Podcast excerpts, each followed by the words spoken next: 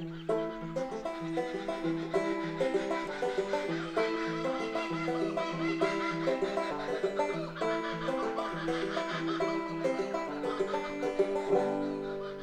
to the Biology Society of South Australia podcast, where we bring you conversations on all things biology in our state.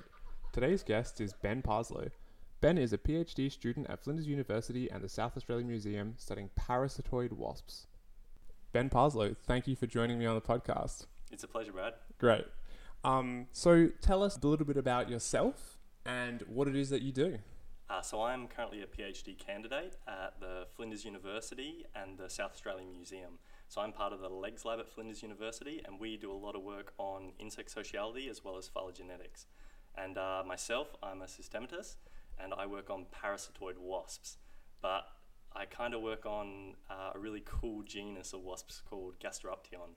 And so they're kind of specialized parasitoid wasps that uh, sneak into native bee nests and lay their eggs in there, and the baby wasps eat the baby bees. So I'm currently doing a project looking at the systematics of the group in Australia as well as their host associations. Cool. So parasitoidism will be the, the topic for today's podcast. But um, first, I'd just like to know it's a very specific thing to study. How in the world did you end up focusing on one particular aspect of, of the Hymenoptera, the parasitoids? Uh, so I'm a little bit unique in the way that ever since I was a pup, ever since I was very young, all I've ever wanted to do was work on bugs. Uh, to the point that when my mum told me what a bug scientist was, an entomologist, I used to run around screaming that all the time. So the uh, word entomologist. Oh, it was a great thing to teach a young child. but um, I kind of just stayed with that interest of entomology. And as I started to kind of move into university, I started to learn more about Hymenoptera, which is ants, bees, and wasps. And they really appealed to me because they do everything. They kind of are everywhere. They do kind of all these fantastic ecosystem services. They're, they're, parasitoids, they're predators, they're pollinators. And yeah, I started doing a little bit more on wasps and realized that parasitoids are where the really cool, interesting, weird things are. Cool, and they certainly are strange. So I feel like a lot of people would be familiar with what a parasite is, but parasitoidism is very specific. Can you explain what parasitoidism is? Yeah, so a, a really easy way I like to think about it is parasites uh, live off a host and never kill it. So, in this example, a parasite is something like a tick or a leech. And the way I like to describe it is you never kill the cash cow because if you kind of uh, kill your food source, then you have nothing left to eat. And if you're not able to disperse easily, well, that's a problem. Uh, whereas a parasitoid, you always kill the host to complete the development and there's lots of kind of different kind of categories of parasitoids. So there can be ectoparasitoids, which live on the outside of um, other animals or other insects, and then you have internal parasitoids, um, uh, endoparasitoids. Uh, but to complete their development, you always kill the host. So just one particular one part of the insect's life cycle is parasitoidal. So for the rest of its life, what's that Hymenoptera doing? Uh, well, so it, it, will always be a parasitoid. Most parasitoids uh, live off the host. So a great example is a lot of um, kind of ichneumonid parasitoid wasps, which are uh, endoparasitoids. So they will, as an example, um, lay their eggs inside a caterpillar, and the larvae will live inside that caterpillar's body and actually consume its uh, flesh. So it will eat the non important internal organs as it grows bigger and bigger and bigger. And it's not until those late stages in its development where it's kind of reaching final instars in those larval forms that it will sever the notochord, kind of like uh, cut off the nervous system or finally kill the host. And then those situations, they often pupate inside the host's shell, their body. And then once they actually enclose to adults, will emerge from that point. So is the adult part of the parasitoid life cycle is that long? Are they feeding on other things, or do they live a short life where their whole objective is to just lay their eggs inside another host? Well, I think it's it kind of because there's so many different types of parasitoids. There's lots of different kind of life history strategies, and there's lots of really different interesting things they do. But as a standard, when you look at wasps, as an adult, they usually eat nectar and things like that. Like whenever you see insects like wasps collecting other insects, it's always food for their larvae. So once they actually become an adult, they live kind of a standard life where they're looking for mates, and then the main part of their life is looking for hosts again. So a lot of morphological adaptations or behavioral adaptations that these parasitoids have is to locate those hosts and then to exploit them.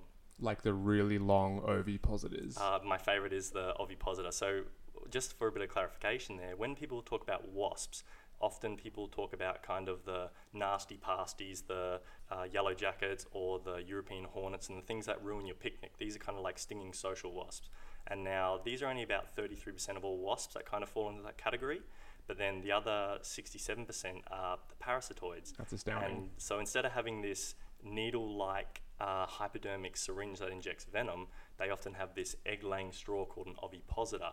And that's what they use to kind of either inject eggs into insect hosts or into concealed locations. So you don't always need to inject your eggs into something to be a parasitoid. You can always lay it near them or on the outside of them or somewhere nearby, and then your larvae is kind of a little bit mobile and kind of moves towards that host and finds it.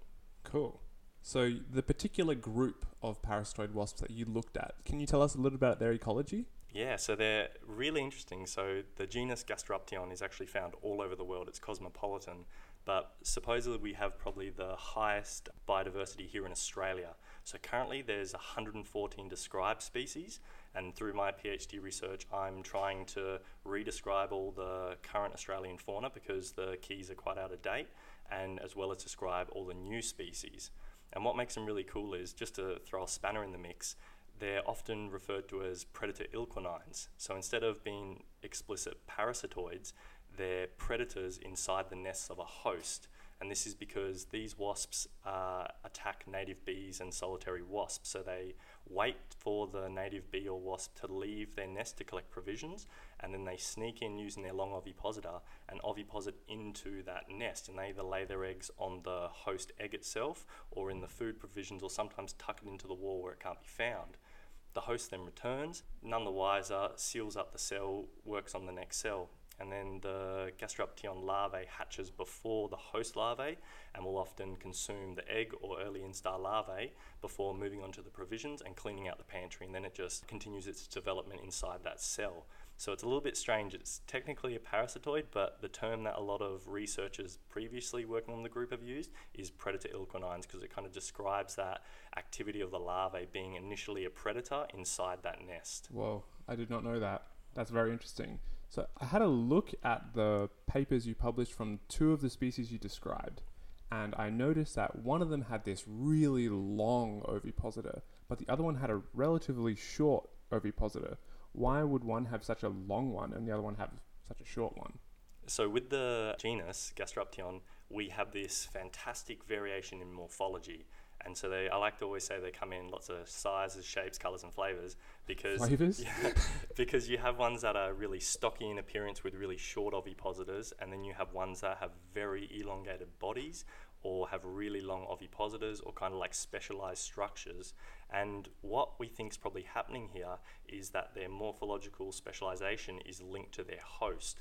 Now, we don't know very much about their host associations at all. So when we look at kind of the worldwide known host associations, there's 500 described species worldwide, and I think we know think 85 host records from those 500, but a lot of those are for, I think, just 41 species of Gasteruption, and nearly all of those are from the Palearctic and Nearctic region. So in Australia, off published records, we have 10 host associations. And so that's nothing considering mm. we have probably one of the highest diversities here. So my project at the moment is to look at that a little bit more and try to collect information in regards to host associations and then help map that back onto a phylogenetic tree. So I can hopefully look at how these host associations are correlating with morphological adaptations and then see how that is reflected in the actual evolutionary biology of the group. Right. So when I think about a systematist, I don't typically think of someone going out into the field and doing you know field collections of things like that. Are you do you have a fieldwork component to your study? Did you actually go out and look for these things? Every day, field day, if I could, I'd want to be field ready every single day. So fieldwork's actually probably my favorite part of my research. it, it really is. Like I do spend a lot of time in the field because firstly we need to collect material, but also seeing them in their natural um, environment and interacting with their hosts is really important because there's no information really in Australia. The more kind of accurate field observations we can get, the better. So, a lot of our information on this genus across the whole world comes from very old um, papers, 1900s, and often by generalist naturalists who see them flying around a mixed host assemblage, which could be a, a nesting aggregation with lots of different bees and wasp species in it and they see the wasp kind of flying around and inspecting cavities and straight away say it's using host yeah. A. But you know, through further research, when we look at these aggregations, there's nest supersession where you might have aggressive uh, cavity nesting species taking over other host nests just due to the lack of resources, and so you can never really be sure without proper rearing information. And so I try to get out there as much as possible to kind of see these things and write them down and collect that data. Yeah, it's kind of like seeing uh, an insect on a flower and just assuming that it's its pollinator. You might might not be its pollinator at all. Could be perching, could be on its way through, or definitely could have a could be a, lost. could be have a really intricate relationship with that flower. Mm. So I was curious about the evolution of parasitoidism. Do we have a rough idea of how something like something so specific might have evolved? So the way I like to kind of think about this, and from some early papers on the topic, parasitism probably in Hymenoptera evolved from a form of kleptoparasitism, which is essentially like cuckoo birds, where you're stealing nest resources. And it probably evolved in some kind of way where you are nesting in a cavity of some kind, whether it's a gall or a burrow, and you have other hymenopterans provisioning those nests with the same provisions that you would use, whether it's insect prey or pollen provisions or something along those lines. But in the event that you accidentally enter someone else's nest thinking it's a suitable nesting site and you find the pantry's already full, they've already loaded the fridge up, you think, well, I can easily just lay my egg in here, seal it up like it's my own, and I'm done. I don't have to spend all this time collecting provisions.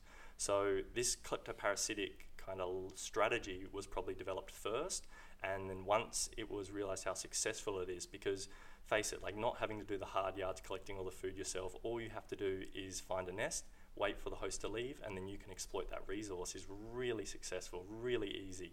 So once you kind of got that down packed, you can then start to specialize a little bit more, kind of move into niches that no other insect is really using. And once you've got them down packed, whether it's your evolving specialized viruses to help you deal with internal immune systems, or if you're using specialized morphology or ovipositor structures to allow you to attack spider webs or spiders' eggs inside spiders' webs, that's kind of your niche now, and no one can kind of fight that off you.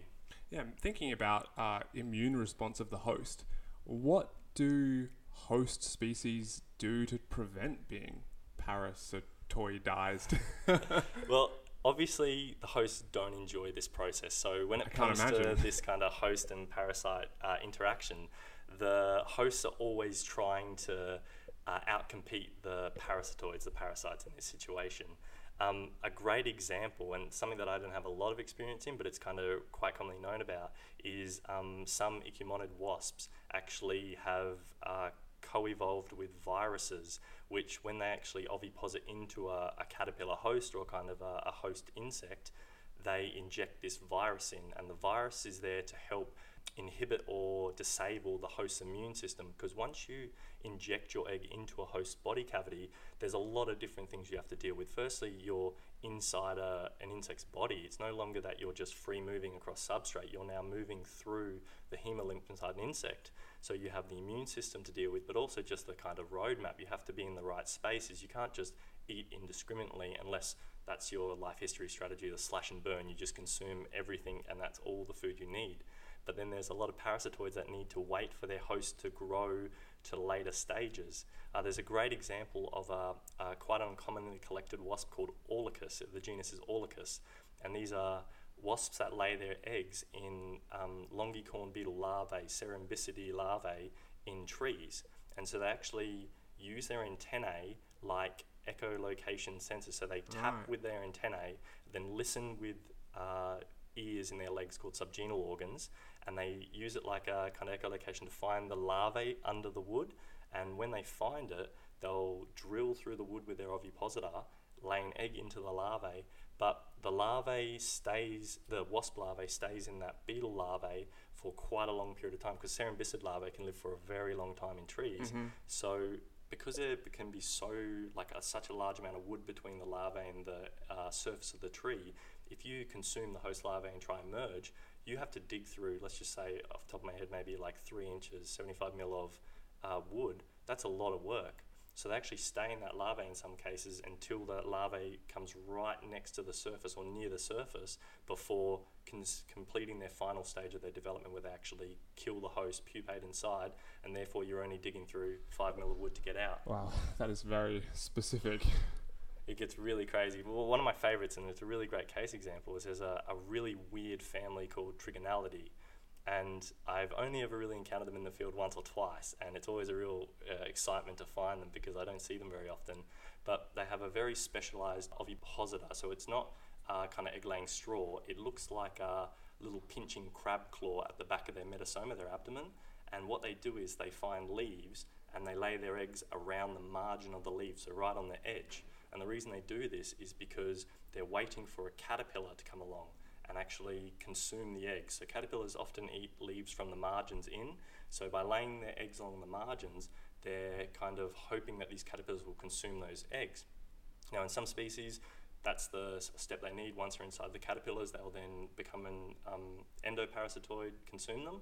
But there are some really weird species that have very kind of uh, baffling life history strategies where once they're inside the caterpillars, the eggs will lay dormant until they're actually taken by another hymenopteron as a food source, like a, a vespid wasp. So things like mud daubers and kind of those orange and black or yellow and black wasps that collect caterpillars from your garden, they'll wait for those to come along, paralyze them with their sting, and take them back to their nest, where the trigonality larvae will actually hatch out, consume the host provisions, and actually consume the wasp larvae as well. Double So- layer. Oh, it's just it's so much complexity just to kind of grow up. You know, it's like you're just trying to reproduce, yet you have so many different boxes that need to be ticked. Right.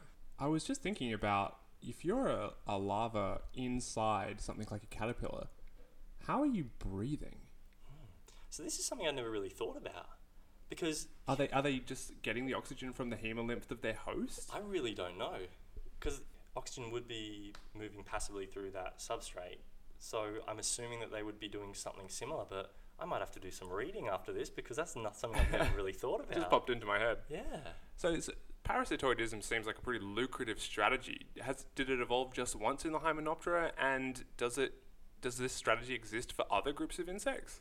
Uh, so it's definitely v- very common in Hymenoptera. It's uh, really, really successful, and there's lots of different families within the Hymenoptera that do use parasitism. But it evolved once, or So I'm not sure if it evolved just once. So I feel like, from my understanding of the Hymenoptera tree of life, the, the main phylogeny, there are points in time where it would have evolved, but there would be lineages that come off that point that have diverted away from parasitism. yeah, But I have a feeling that they would have moved into other specialized areas. So either exploiting specialized host resources or something. A great example is bees. So although bees aren't parasitic in, well, there are actually parasitic bees. There are more kleptoparasitic, so like cuckoo birds in the way that they steal other bee mm-hmm. resources. You know, bees are placed within some of the spheciform wasps. So they essentially form a monophyletic clade within these big wasp lineages. So the way I like to think about it is bees are just vegetarian wasps. yeah, specialized wasps. Yeah. Cool. So there's a lot of conversation around bees and the decline of bees and ecosystem services. Um, what are some of the ecosystem services that parasitoid wasps provide? Well, if I can take it back to Hymenoptera. So Hymenoptera do everything. As I said before, they're predators, parasitoids, they're pollinators. They kind of have their fingers in all the pies. And then when we look at actual parasitoids themselves, parasitoids are fantastic at biological control units. So they're actually employed a lot in agriculture, but also just in kind of natural ecosystems where they keep uh, the balance in insect populations. So that's probably kind of their main thing. But then they also play a lot of roles as regards to food sources for other insects as well as other animals. But the thing that a lot of people I think don't understand about parasitoids is that they're always in a lower abundance than their hosts. And so this is kind of scary from a conservation point of view because people, for example, are looking at bees and saying the bees are dying, we need to look after the bees. But when you look at a group of wasps like Gasteruption that I work on, which specialize nearly exclusively on bees, they basically are always in lower abundance than their hosts. So if you have specific species of bees or specific groups that are beginning to decline, chances are the parasitoids are having a much harder time and probably in a, a bad state because they're so closely linked to their hosts. So if we if we lose parasitoid wasps, what does that mean for the broader ecosystem and biodiversity? Uh, well, we're going to lose a lot of biodiversity without parasitoid parasitoid wasps. Like some of the smaller parasitoid groups are so sorry when I say smaller, smaller in size.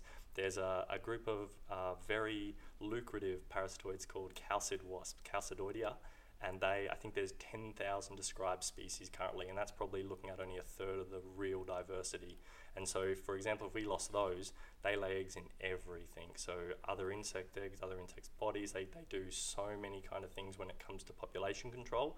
You wouldn't have that service anymore. So we can look at other things pretty much going gangbusters, nothing keeping them in check. Right, so it's like predator mediated coexistence. Mhm. Mm, interesting, interesting.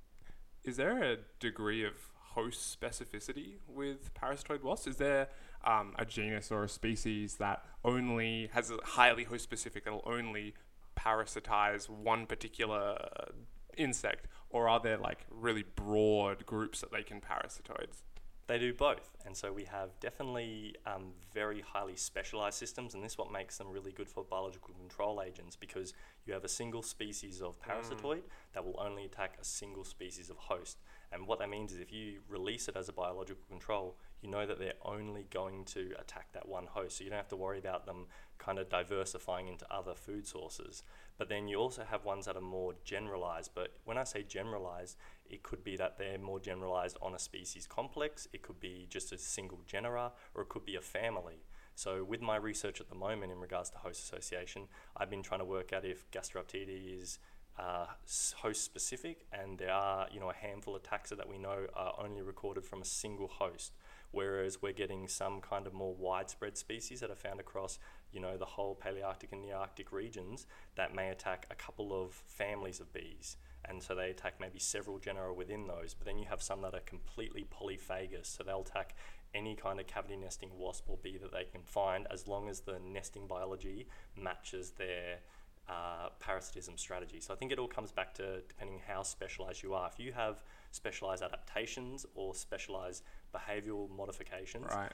you have a tendency to be very specialized because you've co-evolved them with a host Mhm. or without the host really having a say in it probably to exploit them whereas if you're more generalized that gives you the flexibility to kind of if a certain food source isn't available you're able to kind of specialize somewhere else And I'm hoping we can put up uh, one of the pictures from one of your papers because I was amazed at how clear and defined some of the images you took were. How did you take those pictures? Oh, well, it's a fantastic technique called focal stacking.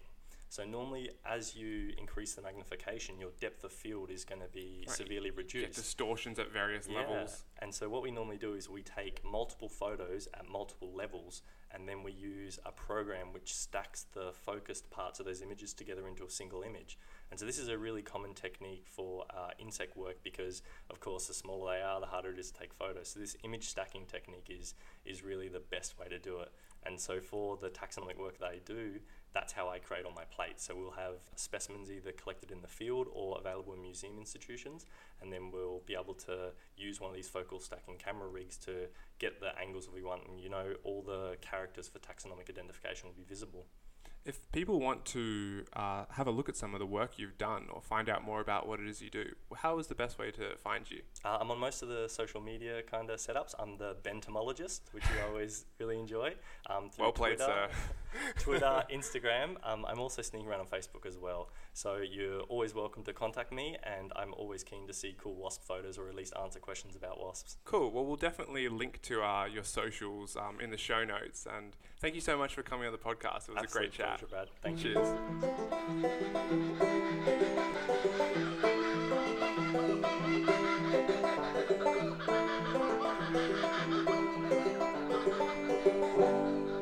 Thank you for listening to today's episode. We hope you enjoyed it. If you're liking the content, why don't you check out our back catalogue? We release a new episode every fortnight. If you'd like to support the production of this content, you could become a member of the Biology Society. Visit biologysocietysa.com.